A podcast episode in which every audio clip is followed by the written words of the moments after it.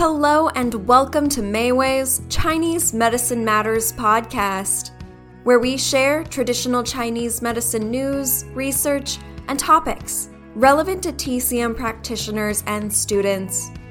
I'm Lauren Koffel, and in today's special episode for Chinese Medicine Day, which is every March 17th, the president of Mayway Herbs, Yvonne Lau, will go over the history of traditional Chinese herbal medicine in America.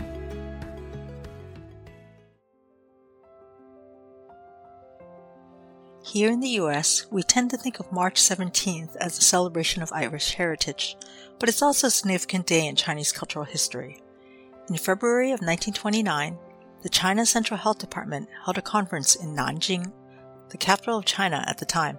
Dr. Yu Nan a physician who had studied Western medicine Japan and head of the department, proposed that old medicine, meaning traditional Chinese medicine as opposed to the newer Western medicine, be abolished. All existing traditional Chinese medicine practitioners would need to be registered and get trained in Western medicine in order to continue practicing at all. Medical care in China moving forward would be Western medicine using Western drugs only.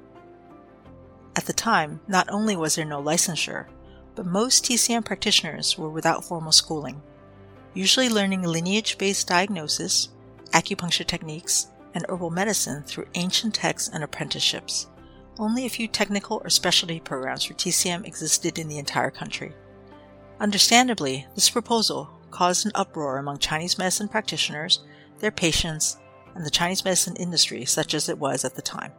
The abolishment of TCM would essentially deny affordable, primary medical treatment for literally millions of people. China already had a population of over 450 million in the 1920s. It would also discard and delegitimize a cultural treasure that was both a philosophy and a medical tradition that had been in continuous study and use for millennia. A meeting was called in Shanghai on March 17th to discuss this shocking proposal. Hundreds of stakeholders and representatives from all over China gathered to find a way to protect this vital part of Chinese culture and healthcare, and a counterproposal was made to preserve and modernize traditional Chinese medicine by officially including TCM schools in the educational system, establishing provincial level TCM universities, and establishing a means for practitioner licensure. After many months of lobbying, the counterproposal was adopted and eventually March 17th was designated National Medicine Day, or Chinese Medicine Day as it's called here in the US. In 1956, four top level TCM universities were established the TCM universities of Beijing in the north, of Guangzhou in the south, of Shanghai in the east, and of Chengdu in the west. Their presidents were personally appointed by Premier Zhou Enlai, cementing the status and importance of TCM in China. TCM practitioners became licensed, TCM departments in hospitals were established, and standalone TCM hospitals were built. Today, close to 90% of China's 1.4 billion people use traditional Chinese medicine regularly. Its value has been proven repeatedly through the decades by Western science, and its practice thrives in many other parts of the world, including here in the US. I hope you enjoyed this short history lesson because now I'm going to share another. Asian American history, especially Chinese American history, is a favorite subject of mine. As a kid, I didn't fully appreciate growing up in an herb shop, but as I learned more about how herbalists and herb shops were integral to the Chinese community in America, I feel grateful to be part of its history and want to share with you some of what I've learned. Chinese medicine has a long history here, even before we Chinese ever set foot in America. During America's colonial period, Chinese tea and herbs such as rhubarb, cinnamon, cardamom, and camphor crossed the ocean to the New World, just as Appalachian wild ginseng went east. White Americans learned about traditional Chinese medicine not only through the herbs they consumed, but also through European and American merchants, missionaries, and medical scientists who went to China, studied, and sometimes adopted Chinese therapeutic practices. In fact, by the mid 1700s, the Ben Cao Gang Mu, the famous 16th century Chinese pharmacopoeia, had already been translated into English. Americans of this era already relied on plant based medicines, so Chinese herbs weren't strange at all. In the 1850s gold rush era, Chinese immigrants came to America in significant numbers and, of course, brought their health practices with them. Every immigrant brought some herbal medicine in their luggage. The herbalists who came, like most other 19th century Chinese immigrants, were almost exclusively Cantonese people, so Southern Chinese, from the Pearl River Delta areas. By this time, white Americans were accustomed to consulting with non white healers, whether Native American, African, or Chinese. When I think about it, this might have been one of the only interaction points that was more pleasant and less tinged with racism. Many Chinese practitioners became famous and well respected by whites, and over time, ordinary Americans learned to associate Chinese medicine with magical healing powers. Herbs were imported by Chinese merchants, some of whom were Chinese medicine doctors themselves, and many became very wealthy and leaders in the Chinese community. They also sold herbs to their fellow practitioners across the country. Those herbalists outside of cities primarily served small Chinese communities that sprang up in mining camps and along the route of the Transcontinental Railroad, treating the Chinese workers and even some whites. You can read more about and sometimes even visit the preserved clinics of famous frontier doctors like Dr. Ing Hay of John Day, Oregon, and Dr. Yee Fung Cheung, who treated out of his Chew Kee store of Fiddletown, California. Especially in these far flung places, herb shops were often the center of Chinese immigrant life. They not only provided medical help, but likely served as the general store, the post office, the bank, and even the place for community worship. Unfortunately, when the easy gold mining dried up and the Transcontinental Railroad was finished, whites struggled to find work generally keeping to themselves, whether by choice or in reaction to prejudicial hostilities, the Chinese became scapegoats when menial labor became the only work available. Chinese had always received less pay for the same work, like toiling in fields or fisheries, and had been willing to do so called women's work, like cooking and laundry, but now were resented for quote unquote taking away jobs from whites. Racism and resentment became rampant. Chinese communities all over the country were burned down, People were beaten and driven from their homes and often murdered. Survivors mostly fled to the safety of the larger Chinatowns, like in San Francisco. This discrimination was so prevalent that in 1882 Congress passed the first in a series of exclusion acts, effectively stopping immigration from China. This is still the only set of laws in U.S. history to target the people of a specific country. These exclusionary laws only allowed certain types of Chinese to come to America the wealthy, diplomats, clergymen, students, and a few others. This gave rise to human trafficking, especially of women for prostitution, and caused a subsequent decline in the Chinese population in the US.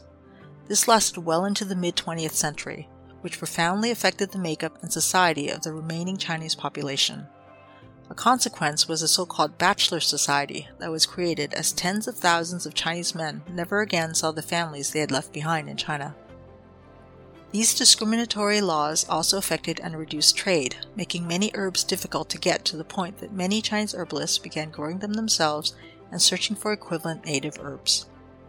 Like most people in small businesses, Chinese herb shops struggled during the Great Depression of the 1920s. Chinese, along with other Asians, were relegated to the bottom of society and continued to be discriminated against when it came to work of every kind. Fortunately, the clan, mutual aid, and benevolent associations in Chinatowns provided enough assistance to protect their residents from starvation and legal help in applying for government aid. Although Chinatowns generally began to prosper in the late 1930s because of the end of Prohibition and a boom in tourism, mid century wars in Asia further disrupted supply lines, making it difficult to restock herb drawers and shelves. During World War II and the Cold War, America recruited scientists, including biomedical doctors, through new immigration policies and educational exchange programs. Refugees from China in the 1940s and American born Chinese began to pursue careers in licensed medical professions rather than practice traditional Chinese herbal medicine. As the American Medical Association came into prominence, pushing forward its Western science on the regulation of the medical marketplace since the Progressive Era, confidence in alternative therapies was eroded and many Chinese herb shops shuttered their businesses during this time. With the lack of immigration and the low number of Chinese women in America, Chinese communities in most small towns dwindled and then vanished as their populations died off. Even in Chinatowns with second and third generations of American born Chinese, these children mostly did not continue the family herb businesses. Although the 1882 Chinese Exclusion Act had been repealed in 1943, visas for Chinese immigrants were still limited to about 100 per year. It wasn't until the signing of the Immigration and Nationality Act of 1965 that a fresh wave of Chinese immigrants came to America and revived communities as well as the business of Chinese herbs. Our parents opened their herb shop in 1969 after their own immigration journey. At the time, most of the other herb shops in San Francisco Chinatown were run by very old men. When we were kids, only a few herb shops had a second generation working in or running them. I remember Superior Trading Company, the Great China Art Company, and Tai Sang Tong, all located on Washington Street. Sadly, today all three shops no longer exist being unable to enlist a third generation to keep the family business going. In the 1970s, a countercultural backlash to Western biomedical hegemony, warming relations between the US and China, a seminal article by James Reston of the New York Times helped popularize acupuncture among American patient consumers. The licensure of acupuncture in Oregon, Maryland, and Nevada in 1973, and then California in 1976, helped to support the growth of the acupuncture profession, which relied heavily on treatment with herbs. Although a growing number of the acupuncturists were white, many became expertly trained in the use of Chinese herbs. Chinese herbs were imported almost exclusively through Hong Kong until the mid 1990s, and Chinese herb businesses were still predominantly owned and operated by Cantonese. Another wave of Chinese immigrants in the 1990s, including of TCM doctors from China, heralded a renaissance in the use of traditional Chinese herbal medicine leading to a wider range of herbs and patent medicines being imported into the US. The use of patent or proprietary herbal medicines in pill, tablet, and capsule form had grown since the 1980s because of their convenience and as more medicines from China, Japan, and other parts of Asia came into the market. Significantly, in 1994, the US FDA passed the Dietary Supplement Health Education Act, or DSHEA, which defined and regulated all dietary supplements, including Chinese herbs. Interestingly, today the multi billion dollar US dietary supplement industry uses about 95% of the Chinese herbs imported into the US. Commonly known Chinese herbs such as astragalus root, lycium fruit, now popularly known as goji berries, and licorice root are marketed as dietary supplements rather than as traditional Chinese herbs. As usage by the public has increased, there have been incidents of adverse events from wrongly prescribed and misidentified Chinese herbs that have led to the FDA restricting or even banning importation and usage of certain herbs. Issues of sustainability, such as endangered species, and safety, such as herb drug interactions, heavy metals, and pesticides, have also developed that pose challenges to the industry. Today in America, traditional Chinese medicine is widely accepted as complementary to Western allopathic medicine with over 30,000 licensed acupuncturists in practice across the country. Thousands of peer reviewed research articles from around the world attest to the value of TCHM in treating disease and benefiting human health. In 2015, millions of Chinese around the world watched with pride as Chinese researcher Dr. Tu Youyou received the Nobel Prize for her research of a Chinese herb in treating malaria. Through it all, Chinese herb shops have weathered the ups and downs of history and have persevered. A younger generation, mostly made up of recent immigrants, have taken up the mantle in Chinatowns and in smaller Chinese enclaves to provide familiar remedies to an aging community. Although the use of Chinese herbs has declined among younger American born and immigrant Chinese, Chinese herb shops still exist across the U.S., and herbs and herbal products can be found in Asian grocery stores and Western natural health retailers. Chinese herbs can now also be easily purchased online treating health in even far flung, remote places where maybe a Chinese mining camp once thrived.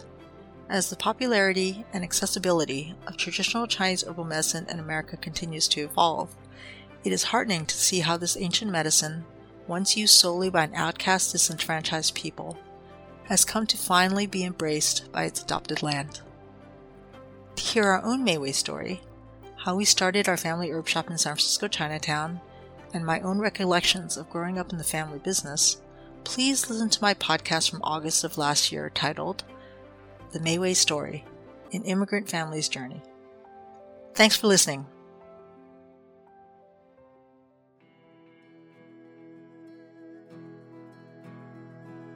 Thank you for tuning in. If you would like to read about the history of traditional Chinese herbal medicine in America, you can find the written article linked in the episode description. And please subscribe to the show. It's a great way to show your support and to hear when our next episode comes out. In our upcoming episode, Dr. Sky Sturgeon will be going over his I Ching reading for spring. Until then, take good care of yourself and your patients. Chinese medicine matters, and so do you.